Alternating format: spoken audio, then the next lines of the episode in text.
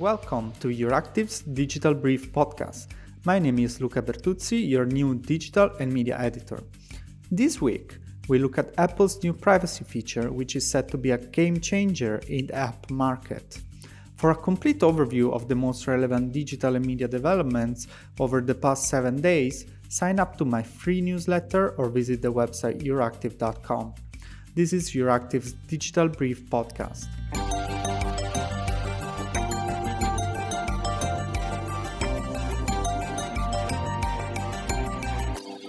This week, Apple has introduced a new privacy feature that has the potential to revolutionize mobile usage as we know it. The App Tracking Transparency ATT is part of iOS 14.5, which has been released for iPhones and iPads on Monday, 25th of April.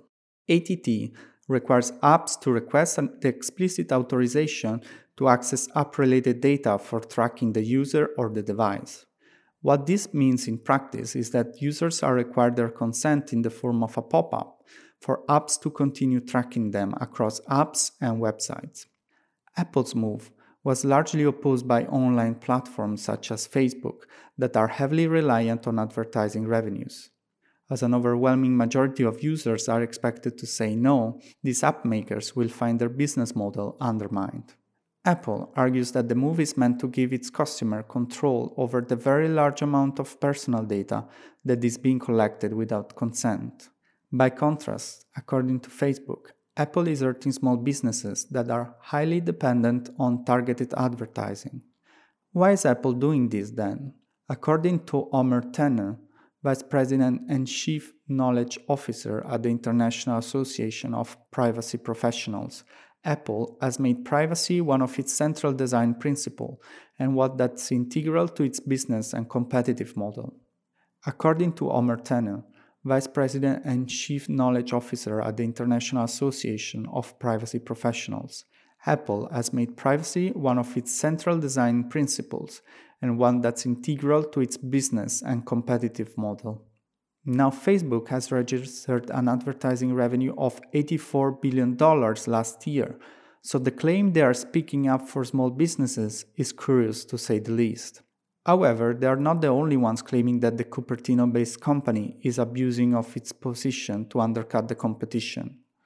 In Germany, organizations from the media, internet, and advertising industries have legally challenged Apple, arguing the new privacy features aim to unduly restrict the competition.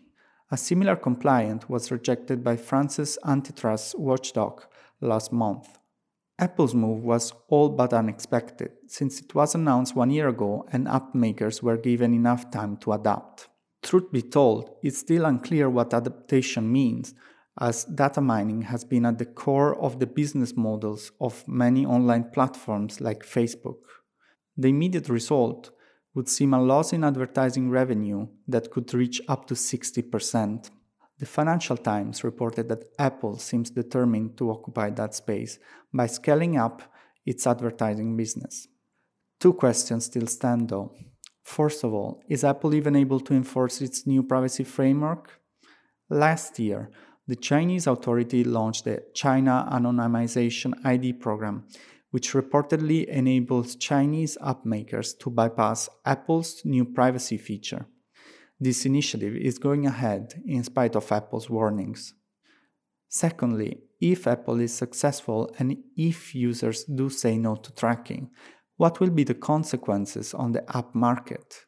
We are used to think that online services are for free, whereas in fact, the current internet economy is largely based on open access in exchange for user data, which in turn powers targeted advertising. The most obvious consequence of denying access to user data is therefore that access to online platforms might become paid. But are consumers ready to pay for accessing apps such as Facebook? According to a survey sponsored by the Interactive Advertising Bureau Europe, the average European will subscribe and pay to access fewer than five sites in total, with the majority of respondents expecting to pay less than 4 euros per month for most of the web services they currently use. One last consideration has to do with the bigger picture in terms of data. In a knowledge based economy, data has become the key resource. And as with all resources, there is always a power struggle. However, unlike other resources, data is easily transmissible and can be used to manipulate individuals or even entire populations. Thus, who controls and manages data is one of the key power struggles of our time.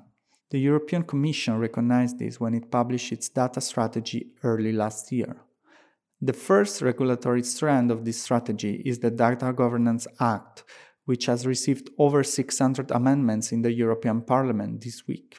Nonetheless, Apple's app tracking transparency this week and Google's federated learning of cohorts we reported on last week clearly act as a reminder that big tech companies are still the most significant policymakers on data. That's all we got time for this week. Don't forget to sign up to my free Digital Brief newsletter to receive a comprehensive overview of digital and media stories in your mailbox. I'm your Luca Bertuzzi and thank you for listening.